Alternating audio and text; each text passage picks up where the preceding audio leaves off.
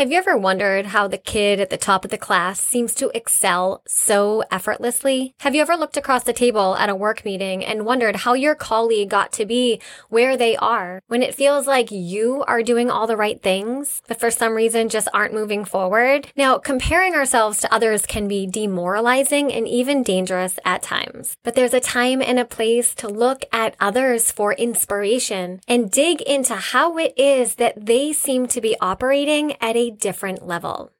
Now, with total confidence, I argue that what makes a student a top student or a working professional the best in their company is not intelligence. Raw intelligence, or how smart you are, can only take you so far. And in fact, having worked with thousands of students in a one-to-one private capacity, I have seen some of the most intelligent students and work professionals not succeed. And it's not because they lack intelligence, but because they lack one or more of the following 6 skills that I'm going to talk about in today's episode. Now, if you really want to know how to get to the top, not the top, but your top, with the least amount of stress and the least amount of wrong turns, then you, my friend, are in the right spot.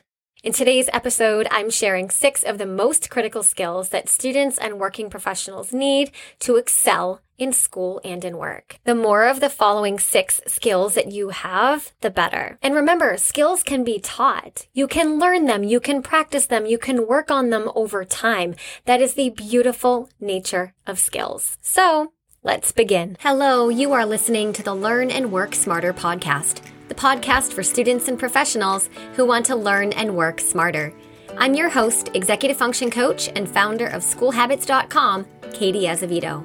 As a reminder, everything I mention in today's episode will be linked in the show notes, including a link to the transcript, which you can also find at learnandworksmarter.com/podcast. Now, the first skill that I argue has the biggest ROI, or return on your investment, is resourcefulness, and that is the ability to figure things out. It's the ability to figure out what you don't know and then to figure out how to figure out what it is that you don't know. I know that's a lot of figuring things out, but that's the whole idea behind resourcefulness. Now, the reason I put this skill as number 1 is because we are not going to have parents and teachers and professors and colleagues and bosses holding our hands going forward. And nor do we want to. We are going to be told, or we are told, to do our job, whether you're a student or you're in the workforce. If you have a job to do, and you're told to do it, we need to show up and do our job. Now, of course, if you're new to something, there should be some sort of guidance and some sort of mentorship that teaches you how to do that, right? Like if you're brand new to a job, you're going to have someone who shows you the ropes. If you're brand new to a class, you're going to have the teacher explain how things operate. But beyond that, the older we get, okay, so you're, beyond elementary school here, the more that the reins are in your own hands. And someone's just going to say, do this thing. And you need to figure out how to do that thing. Or if you can't really figure it out on your own, you need to know who to go to and where to turn to get that information.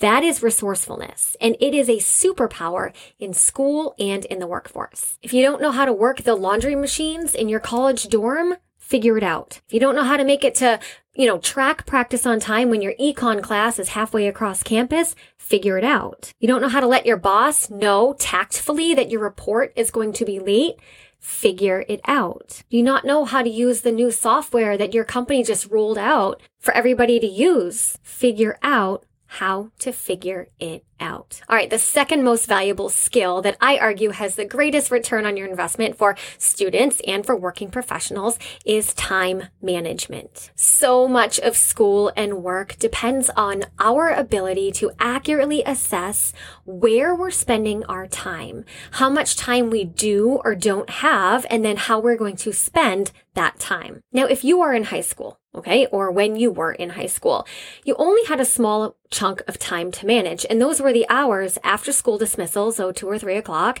and then by the time you went to bed. So that's a small chunk of time in the scope of a 24-hour day, so like 3 o'clock to 11 o'clock, okay? Now, when you're in college, your time management skills need to get a little bit stronger because there are classes not from, 8 to 3 every day, but they're sporadic. There are different days and different times throughout the week, so you have to get a little bit more ninja with your time management skills in college, okay? Because it's just more free time to manage that you have to spend doing important things. Now, in the workforce, kind of similar. So many people are in an office from 9 to 5, and it's on you to manage those hours, those 8 hours a day, to get done the things that you need to get done. For people who work from home, time management can be a little trickier because no one's looking over your shoulder from 9 to 5. You're just expected to get those things done on your own time.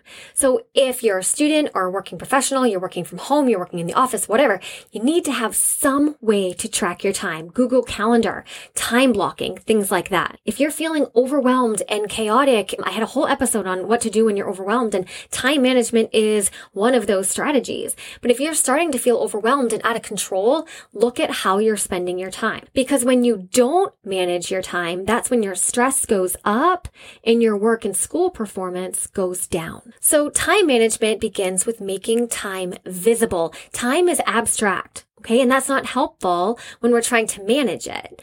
So the step number 1 to managing your time is to make it visible. How do we do that? With calendars. In my online course, School Habits University, I have an entire module where I teach really high impact time management skills. These are the skills that you wish you had learned years ago because the negative impact of not having these skills is so severe. Now, another side of time management involves recognizing if you're doing too much. Or perhaps sometimes it means we're actually not doing enough. When you have so much time in the day, or you don't even know where your time is going, that's often when the stress kicks in. So I teach how to do a time inventory in School Habits University, as well as, nitty-gritty time management skills like the Pomodoro technique and the power hour and time blocking and things like that. But if you don't have solid time management skills in school or in your working life, you're going to find that so many other pieces in your life that don't even have to do with school and work don't operate the best that they can. All right, the third skill that I argue has the greatest impact for students and for professionals is task management. Task management is a super valuable skill. And it's not one that's, again, like a lot of these skills that I'm going over in today's episode, these aren't necessarily taught in school. I wish they were, but that's just not the way that our education system works. We've got to have a way to keep track of our tasks and our projects, our status and progress on those tasks and projects, as well as when they are due. This is an absolutely basic schoolwork and life skill that when it isn't in place, it can destroy your productivity and your school and work performance. And to be honest, this is one of the ones that if you don't have it in place, it can destroy your reputation, because not having good task management, I'd say the same for probably nearly all these skills too, right? This is only the third one I've gone over, but so far for resourcefulness and time management and task management, if you don't have those skills in place, they make us less credible because they decrease our ability to do our job. Again, whether the job is being a student or being, a working professional, when we can't operate ourselves in a way that's functional and in a way that, enables us to do what we're supposed to do, then we don't become dependable and other people can't depend on us, and that directly impacts our reputation. Now, I'm not going to dive too deep into the strategies for developing task management, this skill, because I just recorded a whole entire episode on task management. That is episode 5, and it's all about how to build a task management system that you can customize depending on, what your needs are. In that episode, I share the basics of task management systems. And going back to School Habits University, my online course, Module 1. So the very foundational first module of the entire course, there's 6 modules, it's very robust. It's all about task management because that is the most critical thing to have in place that so many other pieces of our school and work lives depend on. Knowing what you're doing and when you're doing it is essential. Okay, moving on to the fourth skill with the greatest impact and the greatest return on our investment if you are a student or a working professional is how to learn things. Now, if you've listened to more than one episode of the Learn and Work Smarter podcast, if you have, that's awesome. If this is your first episode, then you will hear me say it at the end of this episode, but I close out every episode with never stop learning. That is my tagline. Why? Because in reality, learning doesn't just happen in a classroom. The minute we stop learning, that's the minute we die. I know that sounds so dramatic, but I stand by that, right? If you're in a job, unless it's a dead-end job, you're going to constantly be learning. Every time you meet a new person, you're learning. Anytime you are given another responsibility in school or in work, you're learning. So learning and study skills are essential for students, yes, but they're also essential for working professionals. So in school, right, you need to learn content, social studies, econ, ELA, foreign language, whatever it is, okay? But knowing how to learn that stuff is where the magic is. At work, you might need to learn new skills and new programs and maybe do some professional development, okay? And the things that you're learning are important, yes, but how are you ever going to learn the content unless you know how to learn the content? There is a way to learn things. We don't just look at a book. We don't just look at a manual. We don't just listen to a presentation and then suddenly we learn it. That is not how the brain operates, for better or worse, whether we like it or not. That is not biologically, anatomically, chemically, neurologically how learning works. Now, in episode 7, I will link everything, of course, in the show notes or in the description box if you are watching this on YouTube. But episode 7 is called How to Learn Things. Okay, so I do teach the pillars of how to learn. There's active recall and spaced repetition. Those are really, really important. So how to learn or study skills is the biggest module in School Habits University. That is where the juiciest, the most robust module of the entire course is how to learn things, okay? And I have had working professionals make their way through School Habits University and provide the feedback that was the most valuable module for them, even though they're out of school. I market the course towards high school and college students, but professionals have taken it and have been like, oh my gosh, I wish I had known this earlier. This is making my job easier. And I'm just sharing that to prove the point that we don't ever stop learning. And the skill of knowing how to learn things, of how to take things that are outside of our brain and put them inside of our brain in a way that we can apply that knowledge, that is a valuable, valuable skill that will make you a critical employee and will help you perform your best in school. If you are interested in School Habits University, my online course, you can go to schoolhabitsuniversity.com. I'm reopening a limited time re-enrollment period starting on March 7th. Okay. So depending when you are listening to this episode, if you go to schoolhabitsuniversity.com, you'll either be able to join the wait list and I will notify you when the course does open again. Like I said, the first week of March, or if you are listening to this episode between March 7th and March 19th or 18th will be the end of my enrollment. Then you can learn more there or enroll directly from schoolhabitsuniversity.com. Okay, moving on to the fifth skill with the greatest impact, information management. Okay, what does this mean? So in our school experience, in our work experience, in our very human experience that we call life, we are constantly bombarded with information. Some of it is useless and we don't need to retain it. Some of it is very important and it's critical to us doing our job in school, in the office, or as a human being as we relate to others, okay? The ability to assess information for its value, to say, yes, I need to keep this or I don't need to keep this. Okay, I need to do something with this. And the ability to have a practical way to store that information where you can access it easily later when you need it. That is a superpower. And that is what I mean by information management. So when you receive information, let's say from an email, from a conversation, from a teacher, from a colleague, from a phone call, okay, where does that information go? What do we do with information from emails? Where do we store important things that relate to our car and our home and the people in our lives and our job and our school? Where do we store information that we need to remember remember about people, right? Because information management in terms of people is related to the relationships that we have, right? Remembering somebody's birthday, remembering that somebody has an important surgery coming up, or, you know, remembering the name of someone's dog, or maybe knowing that someone's pet passed away and then getting their address to mail them a card, remembering to follow up with someone on a conversation that you had with them earlier. All of this is information that comes at us in our day-to-day, and we need the ability to assess,